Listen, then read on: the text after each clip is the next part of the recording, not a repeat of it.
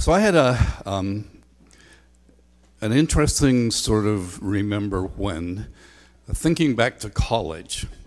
So I went to school in Philadelphia, and um, I had a professor at it's now called Cairn University, and I actually wrote him a note this week. I discovered he's actually still living. I was like 20 something, so I thought he was like 60 something.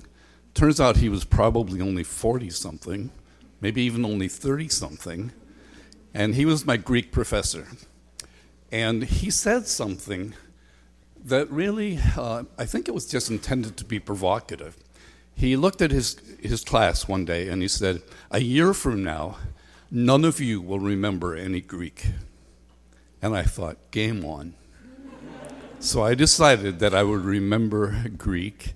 And actually, for like 40 years, I told him in the letter, I have not prepared a sermon without my Greek New Testament um, because I wanted um, to prove him wrong, not really.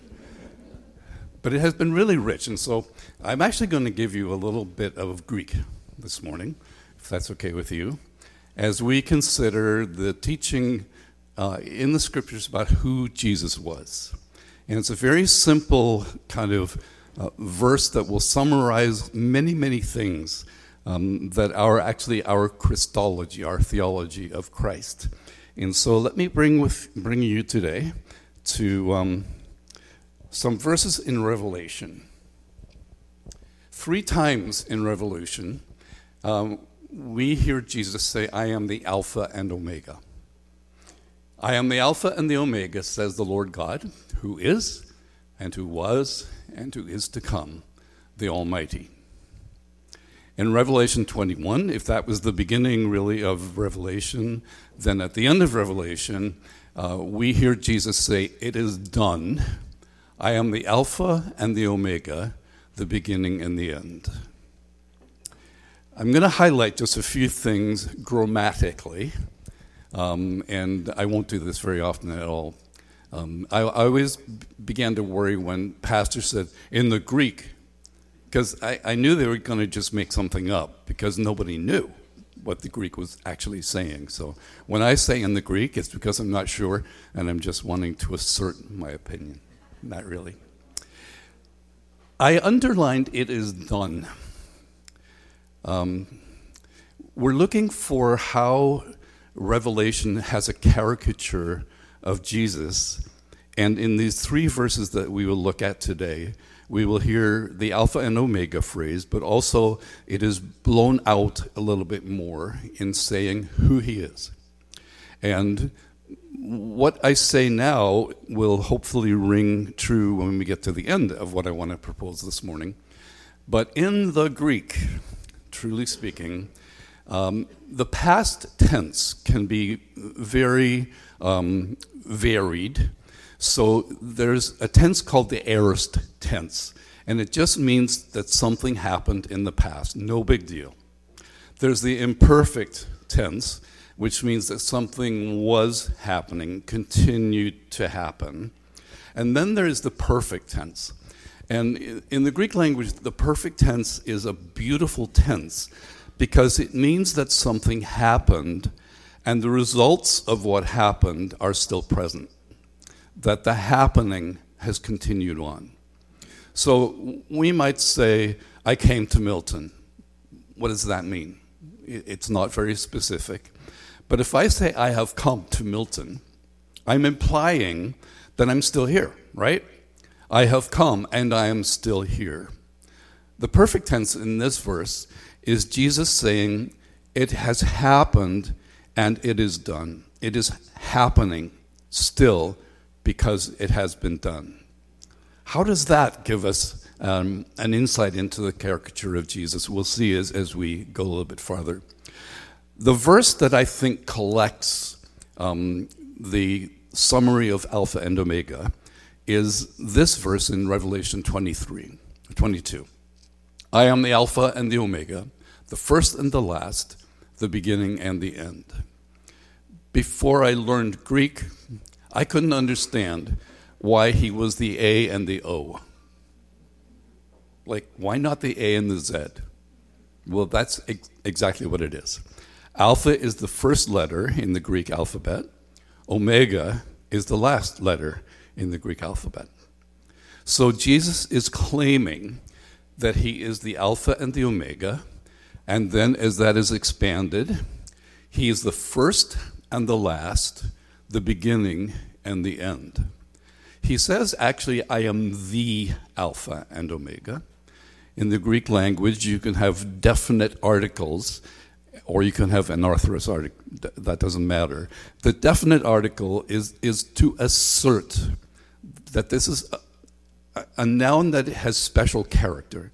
I am the Alpha and the Omega, Jesus is saying. I am the beginning of the alphabet, I am the end of the alphabet. So, in that phrase, um, we begin to see the way that John is using language He's using the alphabet. He's, he's using grammar. He's, he's using um, sort of linguistic means of explaining something.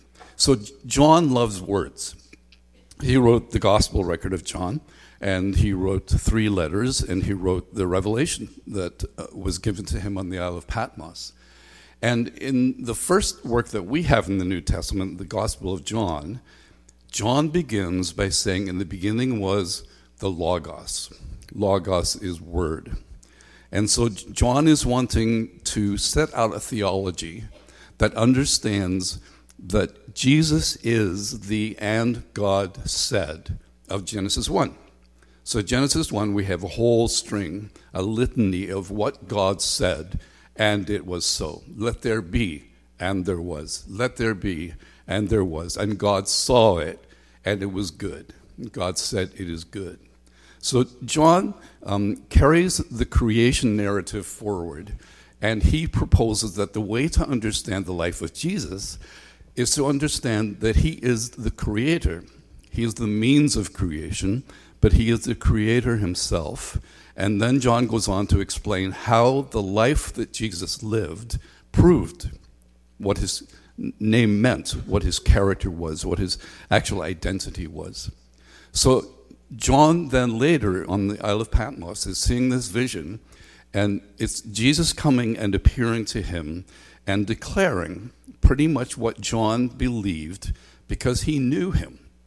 So I don't know how you get your head around the person that taught you for several years that you loved dearly. Um, beside whom you sat at table, how it is that Jesus would come um, decades after those events and appear to you. What did it feel like when John, the beloved apostle, saw Jesus, his dear friend and master, and heard the ascended Jesus declare the truth of what John had committed his life to? It's like Jesus said, Yo, John, it's me and everything that you thought about me is perfectly true. I am the Alpha and the Omega. I am the whole meaning. So, how, where do we find meaning? We find meaning by words or in words. And John is a wordsmith, and he picks up on this that Jesus said. And Jesus is affirming what he believed, what, what words had been used in his teaching and what words John had communicated through the many years of, of his life and ministry. Jesus said, I am the Alpha and the Omega. I am the one that brings meaning. As, as we have wondered about the experience of fallenness in our world, um, we can probably flesh it out in, in many, many areas. Many areas of our lives express our fallenness. We have failed, we have sinned, we have transgressed, we have erred, we, we have. But when we talk to people today about the guilt of sin and that they should repent of their sin, the first answer that they are likely to give us is something that sounds kind of like, What are you talking about? Um, we do not live in a culture that is feeling guilty at least not guilty in the sense that they are willing to own um, their personal guilt They may think that other people are guilty, they probably do. But when we say, because you are a sinner and guilty, you need forgiveness, we might have to say more things than that for them to get what it is that the gospel actually is going to bring to them. I think the thing that is more evident uh, as a result of our fallenness is the meaninglessness of life. I think people, and particularly through the pandemic, the, the way that the rug was kind of pulled out from under our feet just kind of brought people to, to this deadened say, uh, sense of, of meaning. And when, when I talk to people about meaninglessness, they resonate more with that than if I talk about sin and guilt. That's not to say they, we are not sinful, and they, we, they are not guilty like we all are. But meaning is the thing that seems to be elusive. And Jesus is saying, I am actually the meaning. So if you are searching for meaning, you will find it in me. Go ahead and, and travel down any route that you would like, um, pursuing meaning, and see if anything really brings a sense of meaning. Um, we resist the truth of our brokenness, our fallenness, and yet all around us um, is the rubble of our brokenness. And I, I think if we can just surface the question of what does all this mean? Um, what are you living by that is an attempt, or has it been a solution to the question, what does this all mean? And Jesus steps up and he says, I am the meaning. I am the Alpha and the Omega.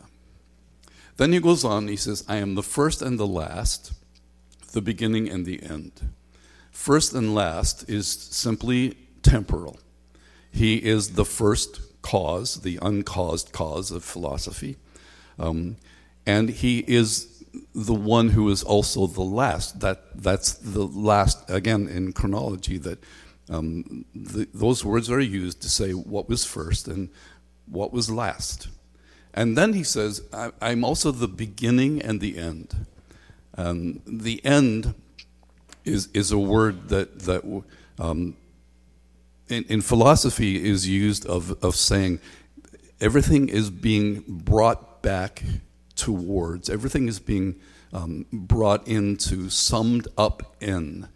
And we see that in the New Testament, that Paul especially talks about this a lot that in, in Christ everything is summed up. Uh, at the end of everything, God is going to gather everything together under Christ, under the headship of Christ. So he is both the first cause and the end of all of the processes of the human life.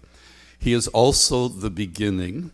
He's the one who started it all, and in whom everything will be summed up in whom everything will, will, will be finally tidied up. I want to talk about the Alpha and Omega, and I'm just going to hop onto this, and I think that this might explain a little bit of what I said about it has been done. It, it's Alpha and Omega, so there you go. Those are the Greek characters because I think they look cool. Um, and that's A, then lambda, phi, alpha, Kai is the word and, and omega is the word that you see O and, and then the other letters. Mu, ep, epsilon, gamma, alpha. There you go. Say, Dear Dr. Carlene, I still remember my Greek. When I was studying this this week, I was perplexed because the Greek text is this Alpha kai, um, just the letter. John spells out Alpha, but he doesn't spell out Omega. Three times in Revelation. And I sat there and I thought, why? Why not like just a capital A and capital O? Why spell out Alpha and leave Omega unfinished? And I think the answer is this it ain't over till it's over. Famous Yogi Berra statement as he sat in the dugout and they were, they were just being roundly defeated, and he said, it's not, It ain't over till it's over. And then people have picked up on that. They've written songs, and that is a really biblical concept. It ain't over till it's over. I think the reason Omega is left just with the first letter is that it ain't over. The end, the summation of everything in Christ, um, the fruition of everything that God has been working on. It ain't over, so let's just leave Omega with the first letter. The rest is still to come. What I want to say this morning is this in all of your lives, it ain't over till it's over. Think of any realm in which you still um, feel unsettled, you feel unfinished, uncompleted. Um, think of your families. Think of your immediate families, your extended families. And the fact that the stories of those families, your story, ain't over. A lot of times we, we come to a place of despair and we kind of throw our arms up to God and say, Look, where are you? Why did this happen? Why did this not happen? And God might answer us by saying, It ain't over. God's not finished with us personally. Um, someone said the best time to plant an oak tree is 20 years ago. The next best time is now. So if, if you find yourself filled with um, disappointment, when you look back over your life and you say, What did I really accomplish? Or what was I hoping my life would be? And what is my life now? Um, the answer in Revelation is Omega. It ain't over. Um, the world, in the state in which we find it, it ain't over. Um, Russia will not, at the end of the day, be the celebrated winner because it ain't over as far as God is concerned. Um, the various trials of our world, the, the disasters of our world, the, the, the, the unending hunger in some places, the, um, the abuse, it ain't over. Um, there was an old Southern preacher called Robert E. Lee and he, I went to school in Florida for a year. That's another story. Um, he preached, he, when he preached, again, I thought he was 90, but he lived a few more years, so I don't know how old he really was. His sermon is, and it's a famous sermon, it's called Payday Someday. And he preaches about a train coming to the, to, to the station. And he just calls out, and he, he was a great old Southern preacher. He's like, Payday Someday. And they shouted it. I remember looking across the students and thinking, what is this guy? He's terrifying. But he kept on asserting that, that you may think you're getting away with things, but payday comes. Payday someday. So that's the dark side of it. But the incredibly bright side of it is that it ain't over till it's over. Um, God is aiming towards the end in, in the way that linguistically John expresses it. Um, God will be glorified. Um, God will be worshiped. We're told that the day will come when every knee will bow and every tongue will confess that Jesus Christ is Lord to the glory of God the Father. Who are you praying for? What are you praying for? God knows that. And it ain't over yet. Don't stop praying. How many dear old moms have we heard of that prayed for wayward children for years and years and years? I've had my share of people in church who were wayward children who found their way home. I remember a guy uh, when we were in, in Western Canada, there was a fellow who built Harvestores in the summertime. If you, know what they are, they, they store grain. And he did that all summer so he could ski all winter. I asked him one day, I said, Ludo, was there ever a day you woke up and didn't feel like skiing? He said, no.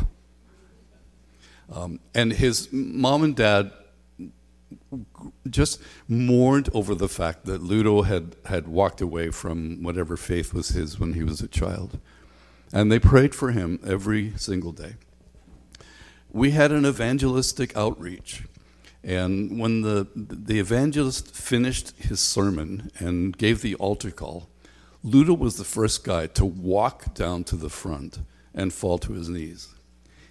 He turned from a person who was really kind of a wastrel to um, a valiant servant of, of the Lord. And his mom and dad's prayers were answered.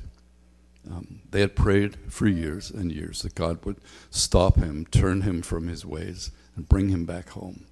And in, in a literal as well as spiritual sense, he came back home. God's not done with the person you're praying for. He certainly is not done with you. He's not done with me. Because Jesus is the Alpha and the Omega. And now that you know Greek, you know what that means. And we can live into it. I pray? Father, thank you for the caricature of Jesus that he himself presents to John. Thank you for every way that these three little phrases sum up um, your purposes, your person. Thank you, Father, for how they now can come and visit us and give us confidence in um, the person in whom we have placed our trust. Thank you, Father, that John stopped with the letter Omega, that he didn't finish it as though it was all finished then. But thank you that Jesus said, effectively, it is finished. It has been done. The things that we're praying for that are for your glory and for our growth, um, in, in your mind and in, in your capacity, those things have been done. Um, they are in the perfect tense. And even though we are not yet in the place of experience, um, we are in the waiting time until it comes true that it has been done. Father, I pray for, especially for parents here uh, who are praying over children that, that um, are, have, have lost their way in, in some fashion or another. Lord, strengthen them in their prayers. Um, give them confidence in you. Help us all to understand that you, you are gazing upon us and you are knowing us. You are knowing the longings of our hearts. And Father, we pray that you will also give us just a renewed uh, commitment to, to press on, to carry on with the right things and the good things of our lives, to leave behind the things that didn't matter and that won't prove to have mattered, um, and to build in our lives and by our lives things that do matter and are part of the end story. By your Holy Spirit, Father, we pray that you will fill us um, and that you will equip us. Uh, give us a renewed strength, a renewed determination, and uh, above all, a, a renewed peace in the understanding that you, you from the beginning to the end are there um, and in the sense of meaning, you are the focus of human meaning. Guide us towards that, we pray in Jesus' name. Amen.